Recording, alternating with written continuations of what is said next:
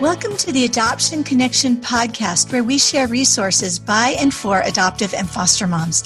I'm Lisa Qualls. And this is Melissa Corkum. Don't worry, we get it, and we're here for you. Today is a Mentor Moments episode where we answer a listener question. These episodes give you a chance to join the conversation and guarantee we're providing the most helpful tools and resources for exactly where you are. This week's question is, how can the Enneagram help adoptive parents? Well, you all know that Melissa and I are big fans of the Enneagram and that we became certified Enneagram coaches just about a year ago, really, at the very beginning of COVID. We think it's a great tool for helping us understand ourselves and the people we love. You know, the Enneagram is really a tool for self discovery and personal growth.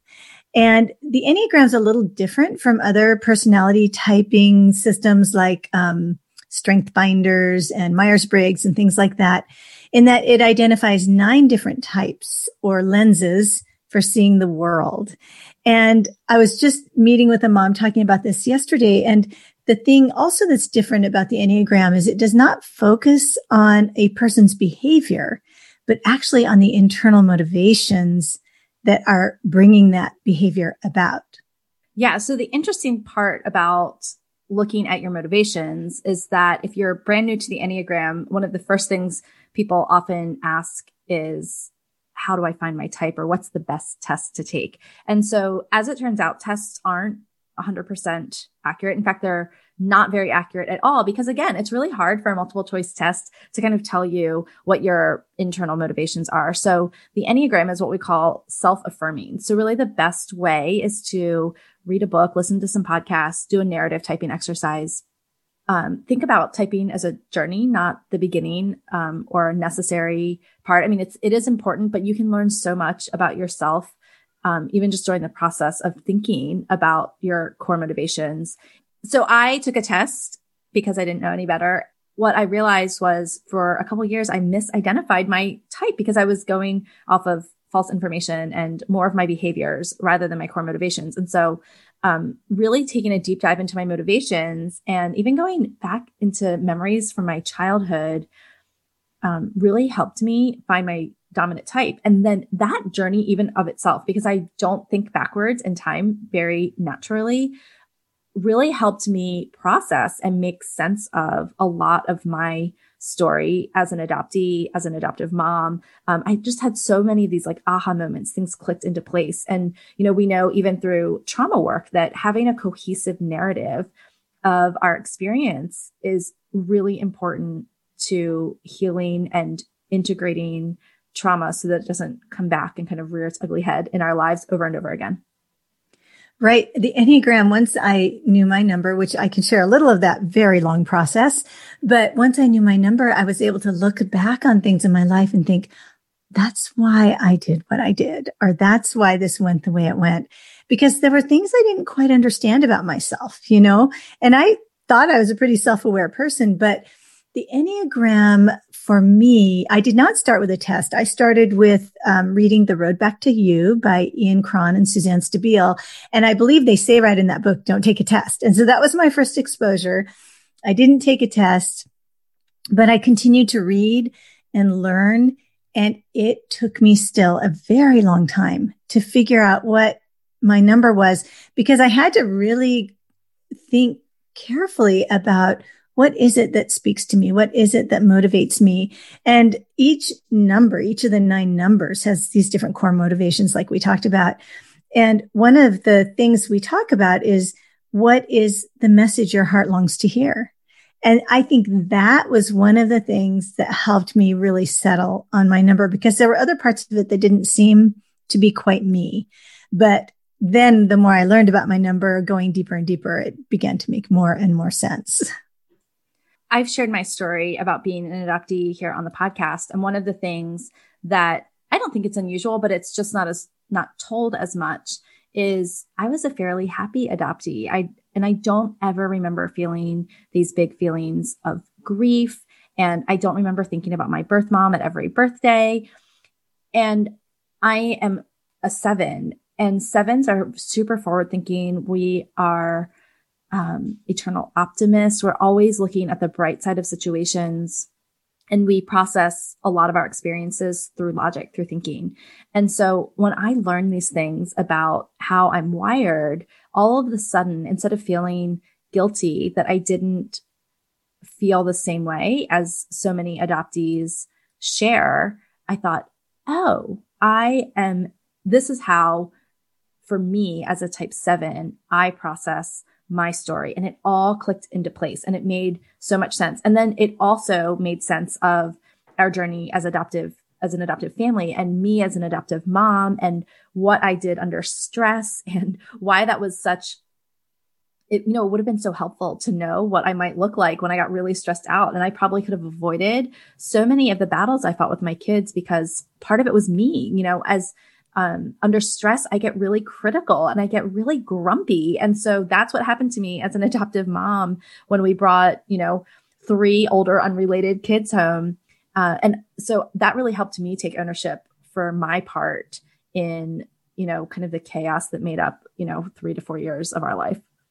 For me as an adoptive mom, it, when I understood my number, my number, I, I'm a three, a particular kind of three, but I'm a three. And the thing that I long to hear is that I'm loved for who I am and not just what I do. So I'm very uh, aware of how people perceive me. I tend to be very concerned about it. I mean, and so when we brought our children home and I had always believed myself to be a really good mom and not just in my home, but I felt like I represented that, you know, in my life.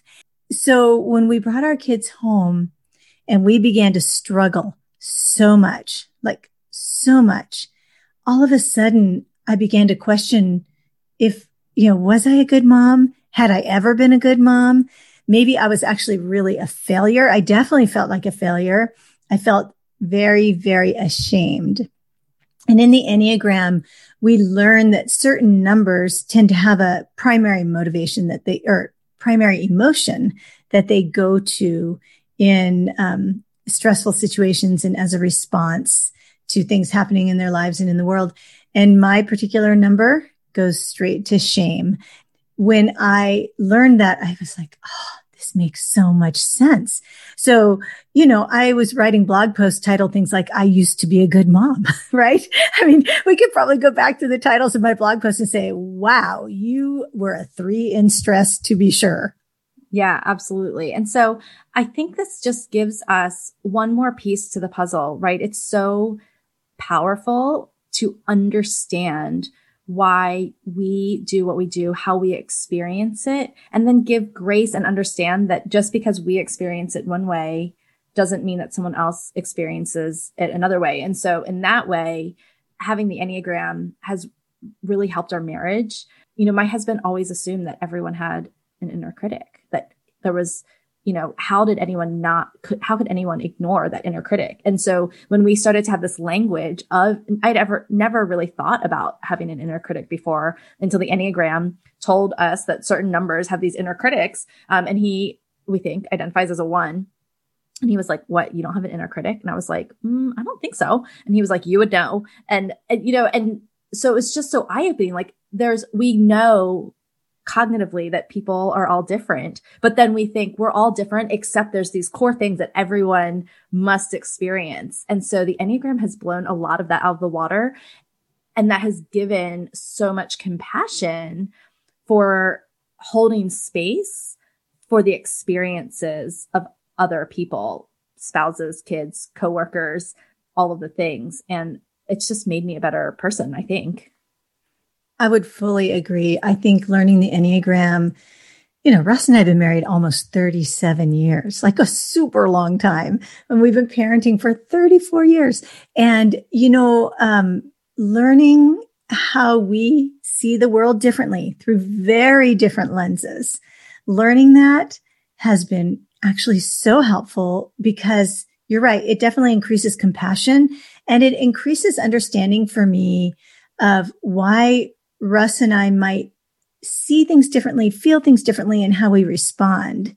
And so the Enneagram's just been a great tool. And it also does, like I think you mentioned earlier, Melissa, about it, it tells us something about what we do under stress, what we tend to do under stress and understanding that, knowing that Russ and I are under stress a lot with parenting just helps me um, have more clarity, I think, and just more compassion. So, you know, it's really important not to type other people because this is a journey of self discovery. But Russ identified, also identifies as a one, like Melissa's husband, which I think that's amazing that we're both married to the same type of personality. But of course, within a one, just like a color, there's a wide, wide range of what the expression of that will be. So like you don't just say we both love green. I mean, there are all kinds of greens, right? And all kinds of variations. So anyhow, I found it extremely helpful and it's been just a useful tool to, I don't know, have not just compassion for my husband, but for myself too. So if this conversation has piqued your curiosity, or maybe you're already in love with the Enneagram, as we know a lot of you have reached out to us and told us, um, and you want to explore your adoption journey in a deep and meaningful way, we would love to invite you to a brand new group that we have called the Enneagram and Adoption Collective. It is open for founding members, which means that you can get in at a super low monthly price right now as a founding member. And your price will never go up, even if the price of the collective goes up in the future. So this is for adoptive moms only. And we're going to use the Enneagram to, again, gain powerful insight, build really strong connections. These are deep, meaningful conversations that we have. Um, and again, increase that compassion for ourselves and the people that we love. It's both a Facebook group and meetings on Zoom and the the Zoom meetings where we really dialogue and dig deep are just like one of our most favorite times in the month. So if you're interested in learning more or joining us to become a founding member, you can do that at the adoptionconnection.com slash collective. And if you're driving or washing dishes, we will have that at the web address for that in the show notes, as well as for the book that I mentioned, The Road Back to You. And we would just love for you to join us. We think it's going to be a wonderful journey that we're going to take together as adoptive moms. So you can find the show notes at theadoptionconnection.com slash 124. Before you go, we'd love to connect with you on social media. You can find us on Facebook or Instagram as The Adoption Connection. Thanks so much for listening. We love having you. If you enjoyed this episode, please leave a quick review over on iTunes. It will help us reach more moms who may be feeling alone. And remember, until next week, you're a good mom doing good work, and we're here for you. The music for the podcast is called New Day and was created by Lee Rosevere.